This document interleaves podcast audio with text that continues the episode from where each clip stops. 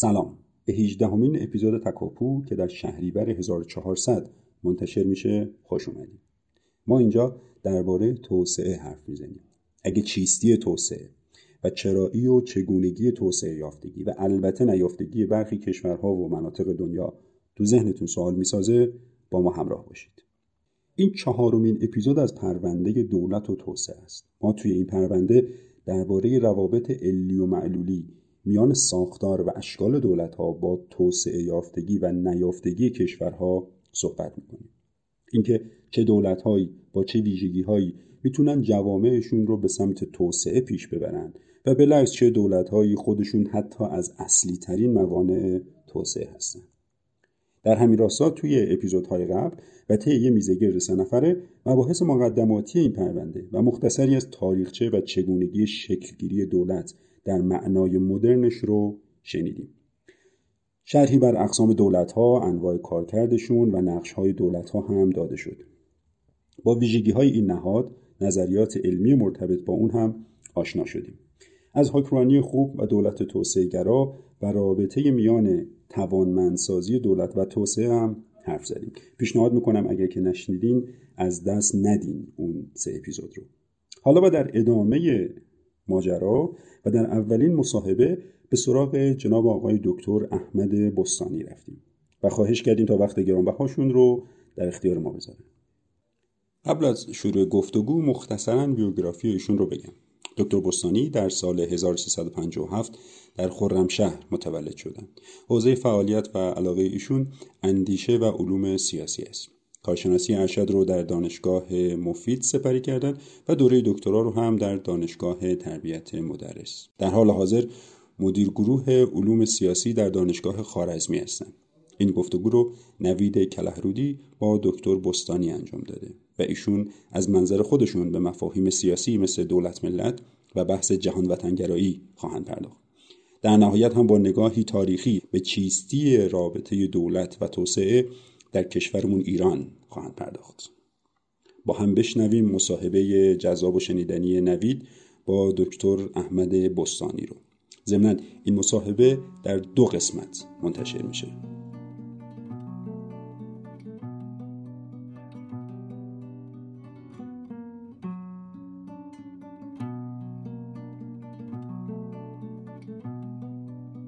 به نام خداوند بخشنده مهربان. سلام عرض می‌کنم خدمت همه شنوندگان عزیز این پادکست و جناب آقای دکتر احمد بستانی استاد علوم سیاسی دانشگاه خارزمی تهران.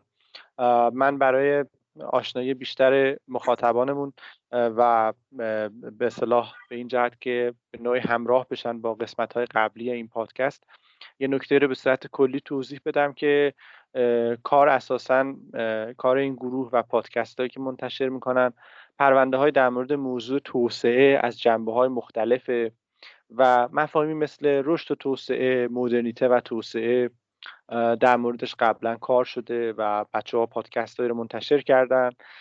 این بارم به طور مشخصا ما متمرکز شدیم روی پرونده دولت و توسعه. خب همونطور که احتمالا شنیدید میزگردی داشتیم میزگرد دانشجویی که نظریات و مفاهیم مرتبط رو مرور کردیم در مورد اصلا اینکه دولت چیه پدید آمدن دولت به چه شکلی بوده چه تحولاتی در گذر زمان داشته چطور تکامل پیدا کرده. اساسا دولت توسعه گرا چه مشخصاتی داره کارکردهای دولت ها چیا هستن. و تلاش کردیم که یه مقداری جنبه های نظریه بحث و البته در حد سواد خودمون به عنوان دانشجو باز بکنیم و به دوستان توضیح بدیم. امروز خدمت جناب آقای بستانی هستیم و تلاش می‌کنیم که ضمن اینکه حالا یه مقداری به اون مسائل نظری در مورد مفهوم دولت می‌پردازیم یه مقداری مستاقی تر بحث بکنیم به صلاح اون بحث های نظری رو بیاریم در رابطه با ایران تحولات منطقه و البته جهان و درباره تحول مفهوم دولت و یه همچین چیزهایی صحبت بکنیم. من خدمتتون سلام عرض می‌کنم آقای دکتر. بازم تشکر می‌کنم از فرصتی که در اختیار ما گذاشتید. از آقای دکتر خواهش می‌کنم هم خودشون برای مخاطبای ما که عموما عام هم هستن معرفی بکنن و همین که به ما بگن که امروز می‌خوایم چی بشنویم درباره چی می‌خواید برای ما صحبت بکنیم سلام عرض می‌کنم. خیلی ممنونم از دعوت شما. من احمد بستانی هستم استاد علوم سیاسی استادیار علوم سیاسی در دانشگاه خوارزمی. حوزه کاری من اندیشه سیاسی به معنای خیلی گسترده کلمه در مورد نسبت اندیشه و سیاست فکر می‌کنم و کار می‌کنم. امروز به نظرم بد نیست درباره دولت مدرن به طور کلی تا حدی و با تمرکز و توجه ویژه بر دو تا مسئله. یکی چیستی دولت مدرن که من در قالب دولت ملی سعی می‌کنم اونو توضیح بدم و نسبتش با ملت در ایران. و دوم ضرورتش چه ضرورتی برای ما داره؟ چرا ما باید از یک دولت ملی دفاع بکنیم؟ به عنوان جنبندی هم بحث خواهیم کرد در مورد موانع و آسیب هایی که تهدید می‌کنن دولت ملی توسعه گرا رو در قرن 21 واقعیتش برای خود من استاد خیلی نکته مهم بود که خب در حدودا یک دهه اخیر تحولات سیاسی در دنیا خیلی روند متفاوتی پیدا کرده. اگه تا قبل از این همه تاکید می‌کردن به یه چیزی مثل جهانی شدن می‌گفتن مرزها از بین رفته مفاهیم مثل چند فرهنگگرایی و غیره که در طول این سالها مطرح شده به نظر می‌رسه در چند سال گذشته دوباره دولت ها مهم شدن مفهوم مرز مهم شده.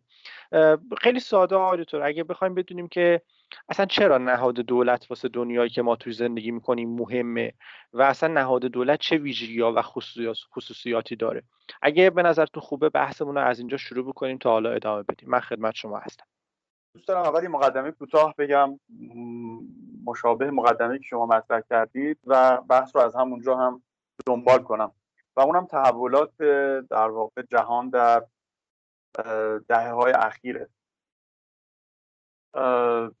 توی تقریبا شما هر کتابی که درباره علم سیاست و روابط بین الملل در دو سه دهه اخیر کتاب های جدید رو وقتی که باز می‌کنید این بحث دولت ملت دولت های ملی اینکه آیا به پایان رسیدند یا در حال پایان هستند یا دچار افول و زوال شدن یا احیا می‌خوان بشن یا مواردی مثل این مطرح بوده. در اواخر قرن بیستم به خصوص ادبیات گسترده‌ای در مورد همونطور که گفتید به اصطلاح پایان دولت ملت شکل گرفت و تحولاتی در قرن 21 پدید اومد که بحث دولت رو و اساسا به طور کلی اساس اندیشه سیاسی و مفهوم مفاهیم کلیدی علم سیاست رو دچار لرزش ها و چرخش های جدی کرد.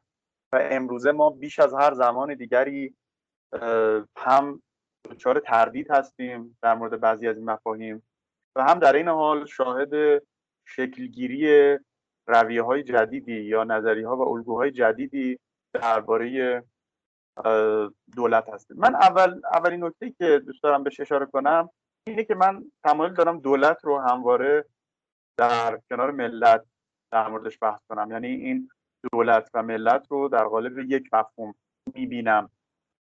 البته منظور من این نیست که این دو دو مفهوم یکسان هستن یک مفهومن بلکه به این معناست که برای تحلیل دقیق این مفهوم تحولش کارکردش و آسیب شناسیش مفهوم دولت ما ناگزیر هستیم که مفهوم ملت رو هم به اون اضافه بکنیم. یعنی دولت ملت یا دولت ملی. حالا من در مورد اینکه چرا یه همچین تحلیلی دارم و چرا دوست دارم دولت رو با ملت به کار ببرم و ازش بحث کنم در ادامه بهش اشاره خواهم کرد.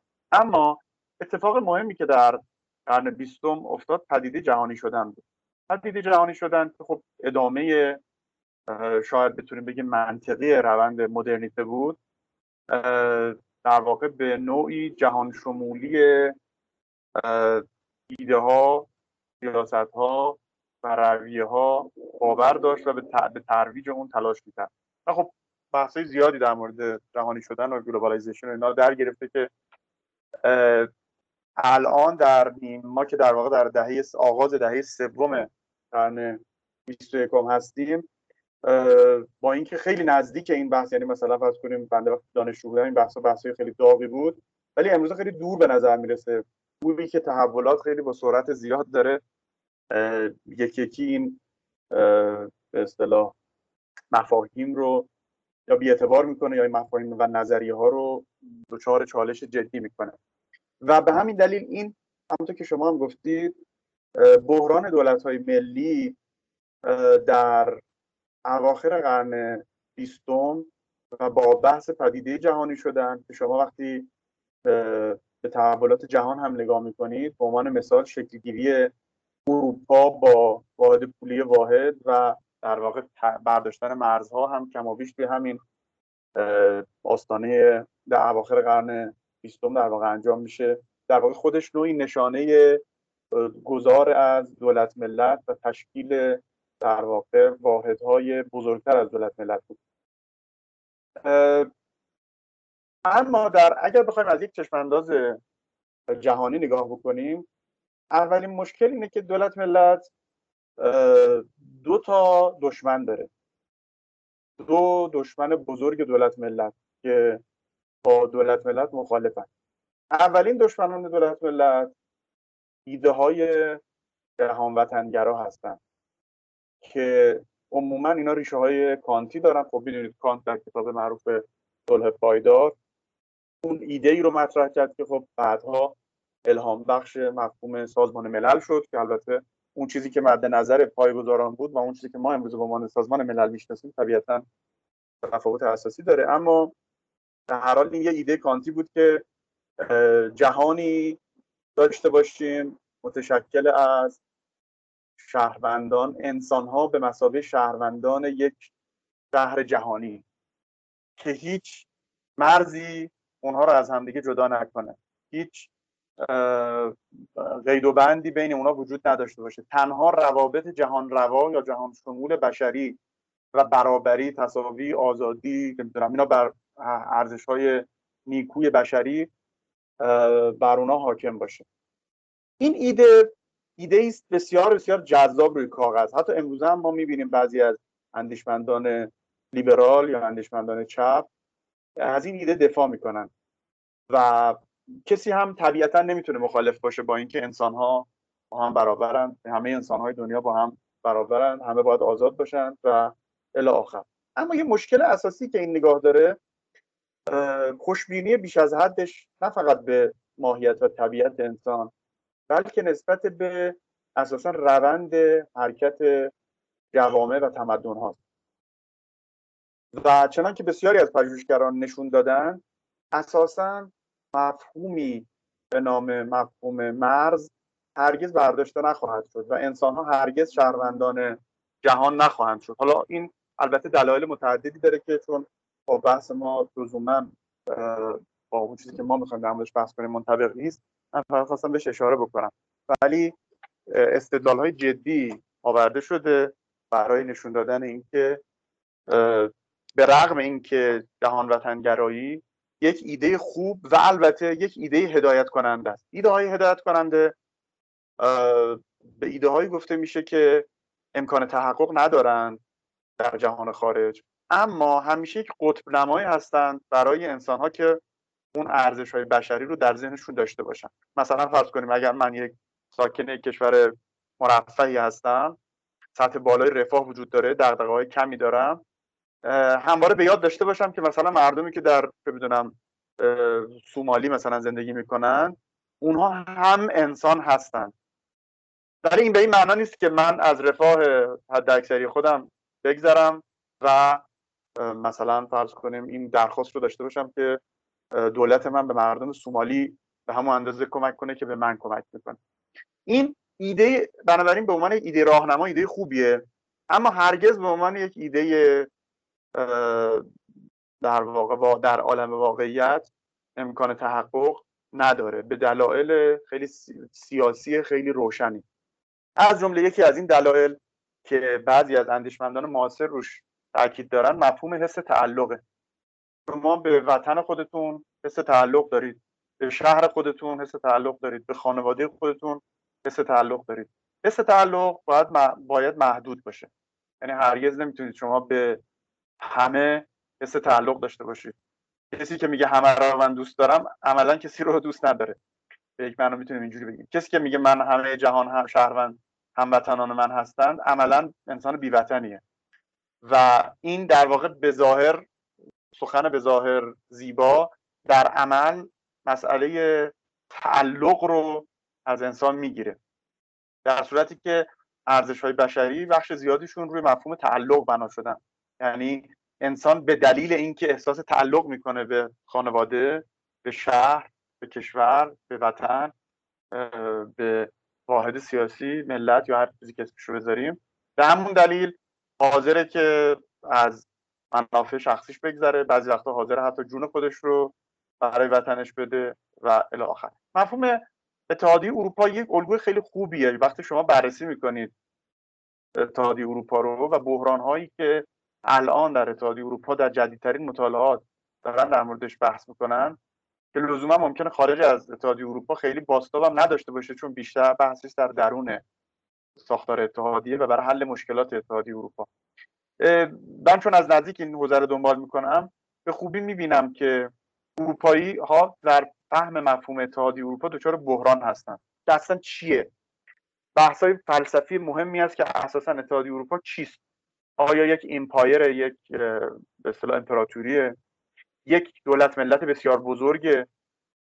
آیا مجموعی است از دولت ملت ها اگر اینجوری باشه پس چرا در بعضی از تصمیم گیری ها منافع در واقع باید منافع اجماعی باشه و این کشورها در واقع در تصمیم گیری ها کنار گذاشته میشن رأی انفرادی اونها و الی آخر و همین موجب شده که همین پرسش های بنیادین در مورد ماهیت اتحادیه اروپا اگر یادتون باشه بحث ارتش اتحادیه اروپا زمانی که ترامپ بود هم مطرح بود در مورد اینکه به دلیل اینکه ترامپ از حاضر به پرداختن از اینهای ناتو نبود. اروپایی به این فکر افتادن که در واقع ناتو رو به یک معنا حالا یا منحل بشن یا اصلا بلا اعتبار کنن و یک ارتش اروپایی درست کنن.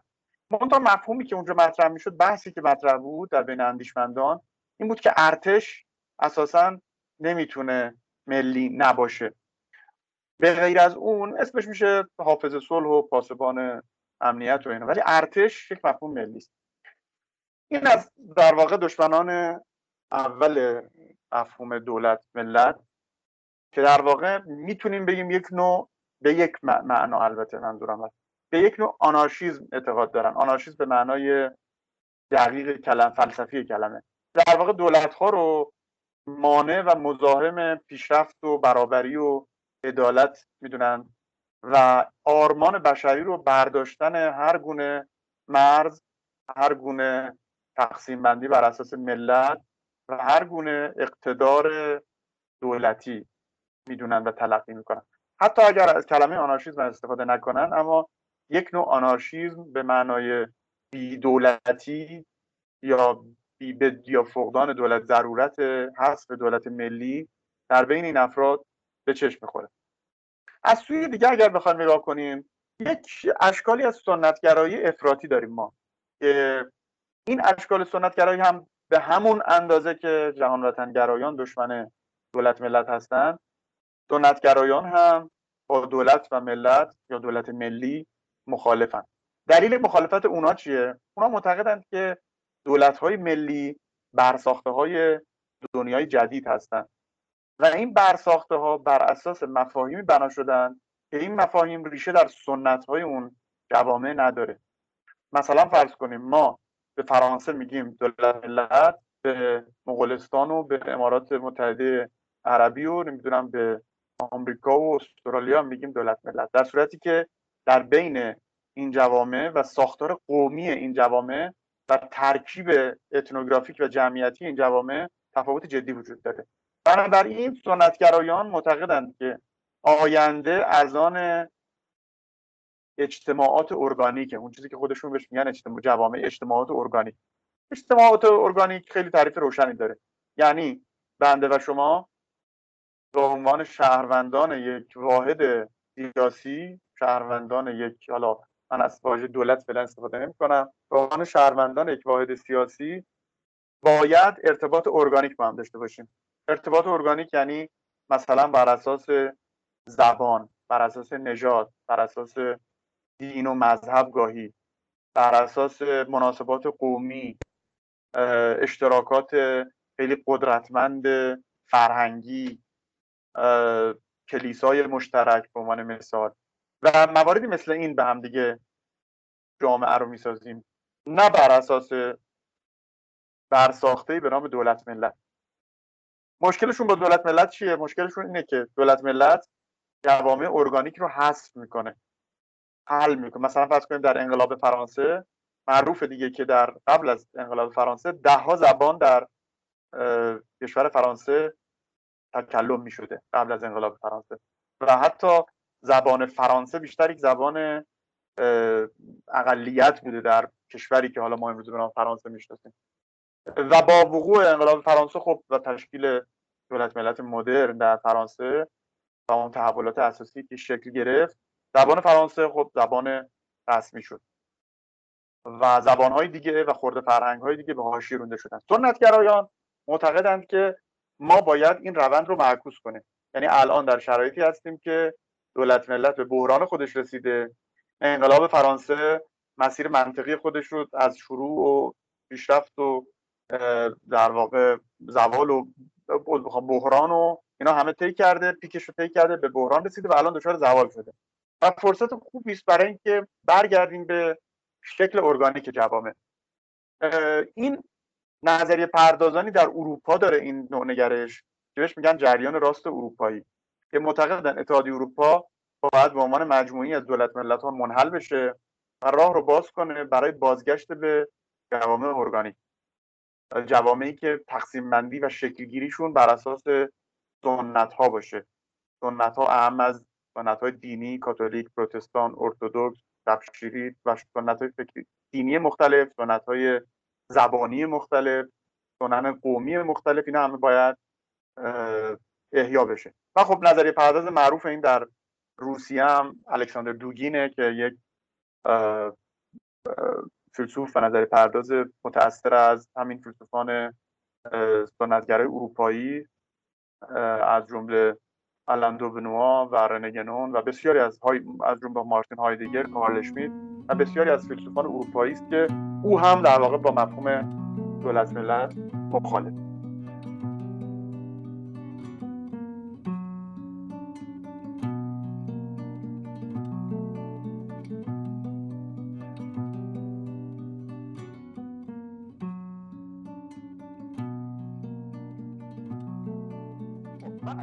منتقدان شروع کردم اما حالا بیام به سراغ سوال شما خیلی کوتاه جواب بدم. چرا اما این افراد رو ما باشون مخالفیم؟ چرا میگیم دولت ملت همچنان ضروری است؟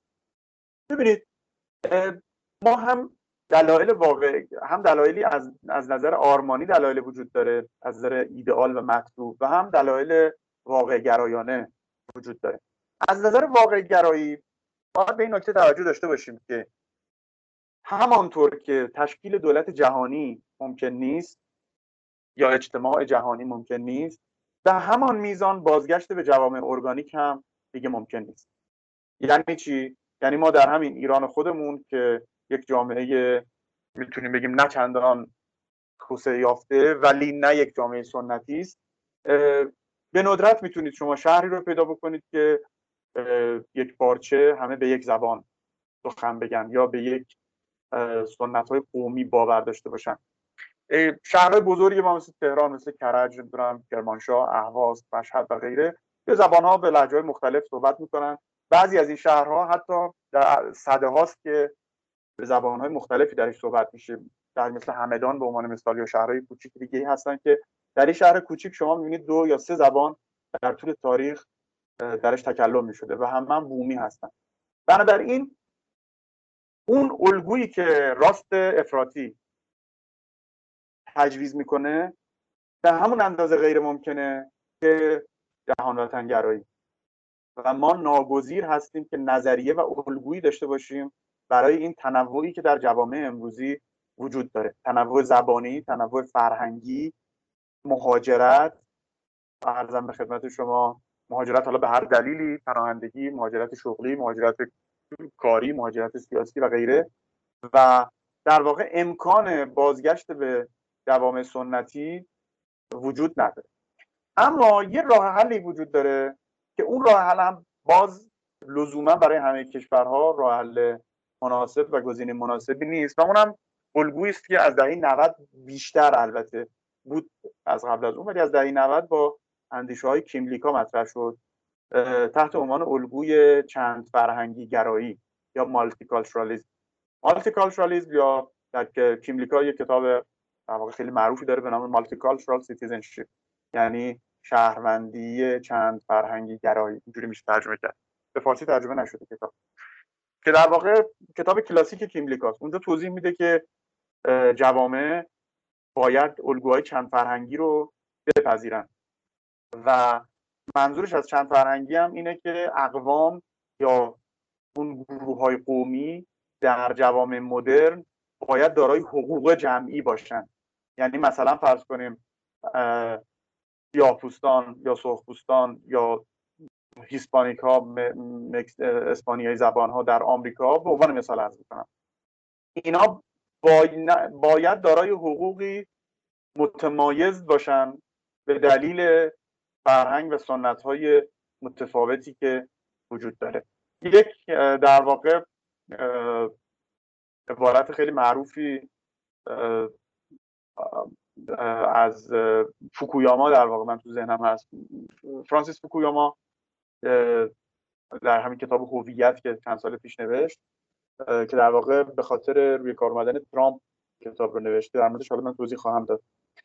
نکته جالبی که فوکویاما توی از صحبتاش اشاره می‌کنه توی یک مصاحبه ای میگه که آمریکایی‌ها در واقع مارتین لوتر کینگ ایدئالش یا شعارش این بود که با سیاه‌پوستان مثل بقیه آمریکایی ها باید رفتار بشه. ما هم آمریکایی هستیم. و چی می‌گفت ما چیزی به جزی نمی‌خوایم که با ما مثل بقیه آمریکایی ها با سیاه‌پوستان رفتار بشه. اما از نظر آقای فوکویاما در قرن 21 و به خصوص از دهه 90 به بعد با رواج الگوهایی که بهشون میگن سیاست هویت یا identity politics در واقع جنبش های فعال سیاهان یا سیاهپوستان دیگه حرفشون این نبود که ما می‌خوایم مثل آمریکایی ها با ما برخورد بشه بلکه حرفشون این بود که ما می‌خواهیم متفاوت از سیاهپوستان با ما برخورد بشه. یعنی چی؟ یعنی اگر ما مثلا فرض کنیم سیاهپوست سفیدپوستان بین خودشون در مورد سیاهپوستان مثلا در مورد خودشون شوخی می‌کنن اون شوخی رو در حضور یک سیاهپوست نباید انجام بدن. چون ممکنه از کلمه مشکی یا سیاه استفاده کنن و این توهین آمیز باشه به عنوان مثال. در نتیجه چی؟ در نتیجه از نظر فوکویاما مشکل از اینجا آغاز شد که الگوهای برابری خواهی تبدیل شدن به الگوهای سیاست و هویت. یعنی ما دنبال برابری نیستیم. ما دنبال این هستیم که متمایز باشیم. و از نظر فوکویاما در دوره اوباما اتفاقی که افتاد این بود که اوباما حالا بدون اینکه شاید خودش بخواد به شدت موجب تقویت سیاست هویت در بین جمعیت سیاهپوستان آمریکا شد. و خودش همسرش خانوادهش بر این الگو تاکید می‌کردن سیاهپوست بودن رو به عنوان بخشی از هویت خودشون بیش از اندازه مطرح می‌کردن. عنوان مثال اگر خواننده ای می‌خواست در کاخ سفید بیاد حتما سعی می‌کردن سیاه پوست یا رنگین پوست باشه نمی‌دونم و غیره. و از نظر فوکویاما میگه در واقع ظهور دولت ترامپ یک پیروزی یک سیاست هویت بود برای سیاست هویت دیگه. سیاست هویت سفید پوستانی که این بار فکر می‌کردن که حق ما داره خورده میشه در دولت اوباما. از من برگردم به بحث خودم بحثی که داشتم اینه که سیاست هویت الگویی است که روی انشقاق جوامع تاکید می‌کنه و با مفهوم دولت به معنای نظامی سیاسی که متضمن ادغام اجتماعی افراد تحت ملت باشه کاملا مخالف هستن. و در واقع این خودش در یک حرکت آونگی رو ایجاد می‌کنه چون سیاست هویت موجب همیشه موجب تفرقه میشه. شما در واقع رو هویت سفید سیاه پوستی تو تاکید می‌کنید. سفید پوستان هم رو هویت سفید پوستیشون و همینجوری این مسئله به شکل آونگی همدیگر رو تشدید می‌کنه. و این اتفاقی است که متاسفانه در بسیاری از کشورها هست. در فرانسه بخشی از مسلمانان که تبار شمال آفریقا در جزایر دارن به عنوان مثال اگر یک فرانسوی می‌دونید که در واقع یکی از معضلات بزرگ فرانسه همین مسئله است. مسئله مسلمانان که دیگه اینا مهاجر هم نیستن. اینا در واقع شهروند فرانسه هستن و البته خب میراث استعمار فرانسوی هم هستن دیگه. اما اینا بسیارشون در روزای روزهای ملی که برای فرانسوی و محترمه پرچم فرانسه رو آتیش می‌زنن. و ضدیت خودشون رو اساسا با فرانسه و دولت فرانسه خیلی آشکار نشون میدن. این, این در واقع حالا سیاه‌پوستان الجزایری ها به خصوص سیاه‌پوستان شمال آفریقا بعضیشون و به خاطر چیه؟ به خاطر اینکه این تفاوت و تمایز خودشون رو به هویت ملی بیان کنن و معتقدند که این هویت ملی هویت محلی اونا رو سرکوب کرده. ارزم به خدمت شما که به دلیل این بحران هایی که وجود داره الگوهای چند فرهنگگرایی مطرح شدن اما این بحران ها پاسخگو نیستن.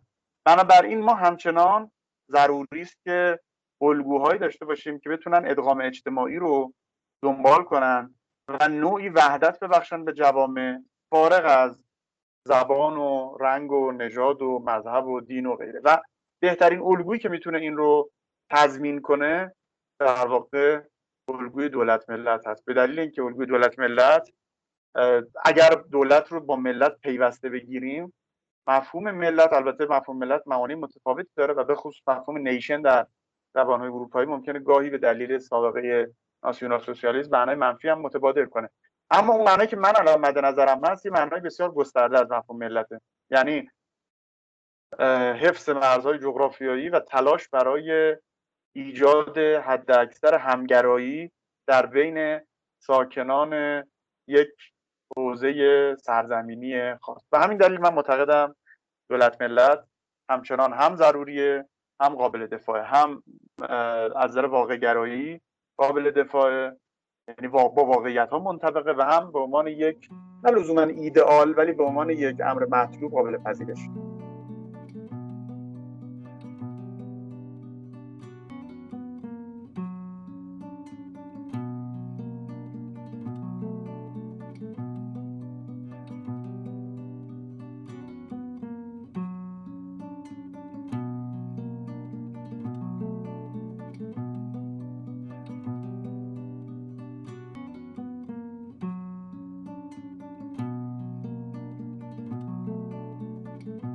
بله خیلی ممنونم آقای دکتر بستانی عزیز. فکر می‌کنم که این مقدمه یک تصویر تقریبا جامعی از جنبه های مختلف بحث به خصوص مسائل روز حالا بیشتر در غرب به ما ارائه داد. به نظر میست که آقای دکتر این رو به ما نشون دادن که به اصطلاح چرا اساسا دولت مهمه چه دشمنانی داره و به این مخالفان ایده دولت میشه چه پاسخهایی داد و چه نقدهایی دربارشون وجود داره و همینطور برداشت من این بود که یک رویکرد سلبی تلاش کردن نشون بدن که چرا ایده های دیگه جز دولت ملت نمی‌تونن پاسخگوی مسائل پیچیده و چند بودی جوامع انسانی مختلف باشن و در نهایت به این اشاره کردن که پس ما یک الگوی وحدت بخش می‌خوایم فارغ از تمایزا و انگار دولت ملت بهتر از بقیه الگوها می‌تونه این کار رو بکنه و الگوی آرمانی هم نیست اما الگویی که به حال موجوده. یعنی میشه گفت الگوی مطلوب نیست اما الگوی موجوده. حالا استاد من از همه می‌خوام استفاده بکنم بعد از این مقدمه که گفتیم و به نوعی ذهن مخاطب ما رو با یه سری از چالش های مفهوم دولت آشنا کردیم می‌خوام از اینجا تا انتهای بحثمون بیایم روی ایران. واقعیتش من اینکه از سوالایی که همیشه هم حالا داشتم در طول سالهای دانشجویی این بوده که چقدر اصلا مفاهیم مدرن ما می‌تونیم برای توصیف ساختارهای دنیای باستان یا جهان گذشته استفاده بکنیم؟ چرا اینو می‌پرسم؟ برای اینکه می‌خوام بدونم که اگه می‌خوایم یه سیر تاریخی داشته باشیم از ایران باستان شروع بکنیم. واقعا اون چیزی که ما تو ایران باستان داشتیم می‌تونیم بهش بگیم دولت. اصلا میشه واسه همون توضیح بدیم که دولت در ایران باستان چطوری بوده؟ معلفه هاش چی بودن؟ آیا این مقصود و مراد شما رو از مفهوم دولت ملت تامین می‌کنه؟ این مرز استفاده از مفاهیم مدرن برای مسائل گذشته چی هستند تا حالا بعدش به دوره های متأخرتر تاریخی خودمون هم برسیم. خیلی ممنون. خواهش می‌کنم.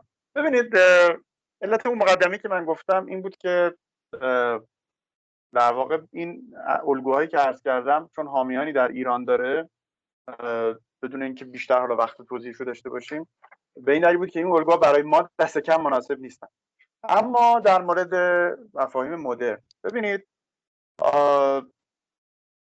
طبیعتا همه جا باید ما کاربردمون از مفاهیم مدرن کاربرد آگاهانه و هوشمندانه باشه. خیلی روشنه. و یکی از مشکلات علوم انسانی در ایران کاربرد بدون تعمل انتقادی و جدی مفاهیم غربی در بستر ایرانیه. من این نمونه هایی که ارز کردم دودتر در مورد چند فرهنگرایی و غیره اینا روشنفکرانی هستن که در همین ایران از این الگوها دفاع می‌کنن بدون اینکه به نتایج و تبعاتش توجه داشته باشن. در مورد مفهوم دولت ببینید ما مفهوم استیت داریم. مفهوم استیت یه مفهومی است که همه می‌دونیم کاملا مدرنه. یعنی چنان که مشهوره اولین بار در آثار فیلسوفان جمهوری ایتالیایی به خصوص اندیشمندان جمهوری ایتالیایی به خصوص ماکیاولی ما در قالب واژه ایتالیایی استاتو می‌بینیم و حالا تفسیرهای مختلفی وجود داره که دو پهلو بعضی از ماکیاولی بعضی وقتا دولت رو به مفهوم قدیمش به کار می‌بره بعضی وقتا مفهوم مدرنش. یه در واقع مفهوم قدیم دولت کمابیش مثل همون مفهومی است که ما از دولت به کار می‌بریم. دولت و مکنت و حشمت و اینجور مفاهیم اینجوری. که در واقع مفهوم مدرنش نیست. مفهومی است به عنوان دارایی های یک شخص محتشم و ثروتمند بهش گفتن دولت. دولت مرد در اصطلاح قدیم این بوده. به همین دلیل ما باید خیلی خیلی با احتیاط این مفاهیم رو در مورد تاریخ ایران استفاده کنیم و به کار ببریم. البته بعضی از افراد که در مورد ایران قدیم از اصطلاح دولت استفاده می‌کنن به خصوص در زبانهای اروپایی بعضی از اونها تحت تاثیر تحلیل هگل هستند از ایران و اصطلاحی که هگل استفاده می‌کنه اصطلاح آلمانی رایشه که حالا چون اصلا فرصت نیست در مورد اینکه رایش فرقش با استیت چیه و غیره صحبت کنیم. امپراتوری است یا چه شکلی از امپراتوری است ازش میگذریم. فقط اینکه به گمان بنده ما در دنیای قدیم یعنی ایران اساسا در طول تاریخ در بخش مهمی از تاریخ باستان خودش به شکل یک امپراتوری بوده. اون چیزی که در واقع به زبان انگلیسی بهش میگن ایمپایر و شما اگر تاریخ باستان رو تا دوره باستان متأخر دوره باستان متأخر یعنی همون تقریبا همون حدودی که قرون اولیه مسیحی. یعنی همون آستانه ظهور اسلام پایان دوران باستان محسوب میشه. که در واقع با فروپاشی طبیعتا چون که می‌دونیم با فروپاشی امپراتوری ساسانی همراه میشه. و ما تا قرنها دیگه چیزی به نام امپراتوری در ایران نداشتیم. شاهنشاهی به اصطلاح می‌گفتن. ما نداشتیم تا تشکیل دولت صفویه که حالا در موردش توضیح خواهم. اون چیزی که در دنیای قدیم داریم بنابراین یک امپراتوری بوده با تمام ویژگی هایی که امپراتوری قدیم داشتن.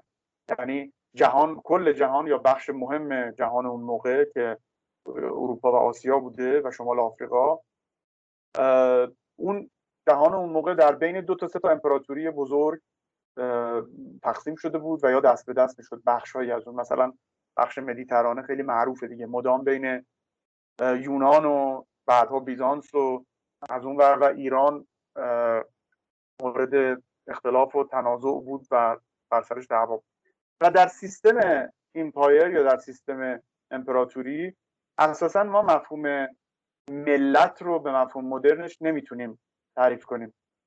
چنان که می‌دونید که در واقع در مورد روسیه به عنوان مثال یا چین بعضی همچنان معتقدن اینا شکلایی از empire هستن شکلایی از امپراتوری هستن. و این کشورها هیچ وقت شکل ملت به اون معنایی که به اون مفهومی که مثلا فرانسه ملت ملت هست رو به خودشون نخواهند گرفت. و به همین دلیل هم است که روی ارگانیک بودن جوامعشون و جدا بودن ایالتاشون و خودمختاری نسبی اونا و فدرالیزم اونا هم تاکید میشه. بنابراین در دنیای قدیم مفهوم دولت به نظر من مفهوم دقیقی نیست. مفهوم ملت هم باز دقیق نیست. اما نکته مهم اینجاست که یعنی این نکته جای تعمل داره که آن چیزی که با مفهوم ملت حاصل قراره بشه یعنی چی؟ یعنی همون چیزی که به زبان انگلیسیش میگن اینتگریشن احساس تعلق که عرض کردم در دنیای قدیم یا در سنت ایرانی یا فرهنگ و تمدن ایرانی فارغ از تعلق به یک امپراتوری یا به یک شاهنشاهی وجود داشته. این نکته بسیار بسیار مهمیه. یعنی هویت ایرانی برخلاف تصور بسیاری که روی این نکته به اشتباه تاکید می‌کنن لزوما از پادشاه ناشی نمی شده ممکنه بعضی وقتا پادشاه تنها نگاهبان این کلیت بوده باشه به دلایلی. اما این عناصر فرهنگی بسیار مهمی وجود داره که ملت ملت رو من الان در داخل گیومه می‌ذارم. یعنی مجموعه ای که ما بهش بگیم ایران. و حالا تو بحث بعدی در مورد حالا دوره معاصر که رسیدیم توضیح میدم که چه تحولی پیدا می‌کنه. در مورد این ملت توی گیومه یعنی مجموعه ای که خودشون رو متعلق به یک هویتی به نام هویت ایرانی می‌دونند این دول... ملت دولت خودش رو هم یا امپراتوری خودش رو هم یا شاهنشاهی خودش رو هم ایجاد می‌کرده. زبان فارسی اینجا زبان میانجی و زبان واسطه و زبان مشترک و زبان فرهنگی این در واقع شاهنشاهی بوده. چون فرصت کمه خلاصه بخوام بکنم با کاربرد مفاهیم مدرن در دنیای قدیم نه فقط در مورد ایران بلکه در مورد خود اروپا هم می‌دونید که مثلا پلیس رو در یونانی پلیواژه یونانی پلیس رو قدیم ترجمه می‌کردن city state که به فارسی هم ما می‌گفتیم دولت شهر. امروزه پژوهشگران معتقدند این ترجمه ترجمه غلطیه. چون اساسا city state state ش در واقع city بوده ولی state نبوده. بنابراین این ترکیب رو نباید به معنی دقیق کلمه استفاده کنیم. در مورد ایران هم بنده معتقدم که ما چیزی به نام دولت نداشتیم. دولت معنای زمینی مدرن داره. اما اون چیزی که این نکته بسیار بسیار مهمه. اون شاهنشاهی یا ایمپایر یا امپراتوری که وجود داشته لزوما یک اقتدار سیاسی و مبتنی بر قدرت مبتنی بر لشکر مبتنی بر ارتش که بخواهد با امر سیاسی وحدت ملی ایجاد بکنه نبوده. تعلق ایجاد کنه نبوده. در تاریخ ایران همواره خب ما هم که کردم ما در یک دوره در دوره اسلامی حکومت محلی داشتیم. برای مدت 800 سال 700 سال یا هم چیزی شاید بیشتر کمتر کمتر از یک قرن یک هزاره. ما چیزی به نام شاهنشاهی نداشتیم تا تشکیل دولت صفویه. اما نکته مهم اینجاست که مفهوم ایران در همین دوره حفظ شده دست به دست شده توسط شعرا اندیشمندان عرفای ما ازش یاد شده استفاده شده. حتی با وجود اینکه خب در واقع بخشی از مسلمانان عرب متعصب ایرانیان رو متهم می‌کردن به اینکه همچنان به اون سنن مجوسی به قول خودشون یا آتش پرستی مثل نمی‌دونم نوروز و اینا رو که سنن مجوسی مینامیدن سیزده به در نوروز استفاده از نام پادشاهان قدیم صحبت کردن از پادشاهان کیانی مثل فریدون و کیخسرو و غیره خواندن شاهنامه و مواردی مثل این. با وجود این ایرانیان به رغم اینکه مردمان متدین بودند و تعلقشون به اسلام تعلق ظاهری نبود بلکه واقعا مسلمان شده بودند اما این فرهنگ ایرانی رو هم در خود نه تنها حفظ کردن بلکه پرورش دادن. و نه تنها پرورش دادن بلکه منتقل کردن به دوره بعدی. بنابراین نکته مهم اینجاست اینجاست اتفاقا که هویت ملی ما در طول تاریخ اون چیزی که حالا می‌تونیم بگیم هویت ملی لزوما بر مبنای اقتدار سیاسی و شاهنشاهی شکل نگرفته. این نکته رو من عرض می‌کنم چون بسیاری معتقدم که هویت از جمله بعضی از سلطنت طلبان و سلطنت گرایان معتقدم که ما بدون سلطنت هویت ملی هم نداریم. این تلقی تلقی کاملا اشتباهیه و بنده معتقدم که هویت ایرانی هرچند سلطنت بخش مهمی از اون محسوب می‌شده همیشه اما اجزا و عناصر دیگری داره. حالا اون چیزی که بهش میگیم اندیشه ایران شهری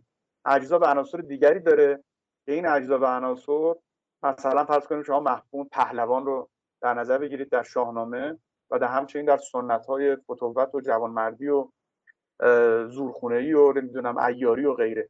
یک بخش مهمی از تمدن و عضو از فرهنگ ایرانی همین فرهنگ که کاملا جنبه اجتماعی داره و اصلا نه فقط مسئله سیاسی نیست بلکه گاهی وقتا ضد سیاسی هم بوده. یعنی ضد ظلم هم بودن ایاران ضد و گاهی می جنگیدن با ظالمان. گاهی نقش یک نقش رابین هود گونه رو ایفا می‌کردن برای کمک به مردم و غیره. بنابراین ما اگر جنبندی کنم عناصر ملت رو این نکته مهمه عناصر ملت رو در تاریخ ایران دست کم از 2000 سال پیش داشتیم و فقط با وجود یک ملت که دولت می‌تونه دولت ملی به مفهومی که من عرض کردم شکل بگیره. و به همین خاطر هم است که ما بعد وقتی که وارد دنیای جدید شدیم از جهاتی کار ساده در پیش داشتیم تا نسبت به کشورهایی که تازه تاسیس بودن و تازه یک دلایلی یک مرز جغرافیایی با یه قراردادی یا جنگی چیزی ایجاد شده بود. بود و مجبور بودن عناصری رو که در اون مرز جغرافیایی گنجانده شده رو به زور به همدیگه در قالب یک ملت در کنار هم بنشانن قرار بدن. عراق یه نمونه خیلی بارز این هست که ما ببینیم این پیوند به هیچ وجه برقرار نمیشه. اهالی اقلیم کردستان گویی اصلا ساکنان یک کشور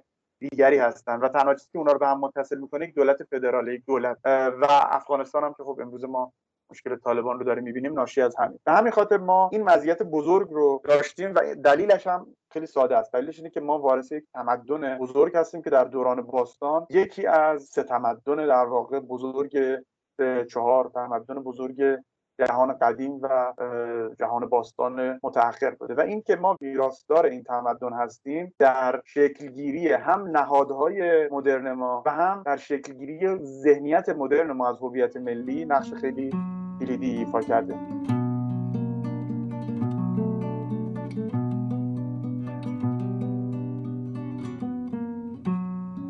خب این بود قسمت اول مصاحبه با جناب آقای دکتر بستانی. تو این قسمت دکتر نظرشون رو درباره اهمیت مرزهای سیاسی گفتن و روند جهانی شدن و امکان برداشتن مرزهای سیاسی رو بررسی کردن. همینطور درباره هویت ایرانی و نسبتش با نهاد شاهنشاهی صحبت کردن. ادامه مباحث رو در اپیزود بعدی که قسمت دوم و پایانی مصاحبه هست خواهید شنید. تکاپو رو می‌تونید در همه اپهای معتبر پادگیر مثل Castbox، Apple Podcast، Google Podcast و بقیه پادگیرهای معتبر پیدا کنید. در اینستاگرام و تلگرام هم مطالب تکمیلی گذاشته میشه. خوشحال میشیم با کامنتاتون راهنمای ما برای بهتر پیمودن مسیرمون باشید. توی روزهای سخت و جانکار مراقب سلامت جسم و روان خودتون باشید. خدا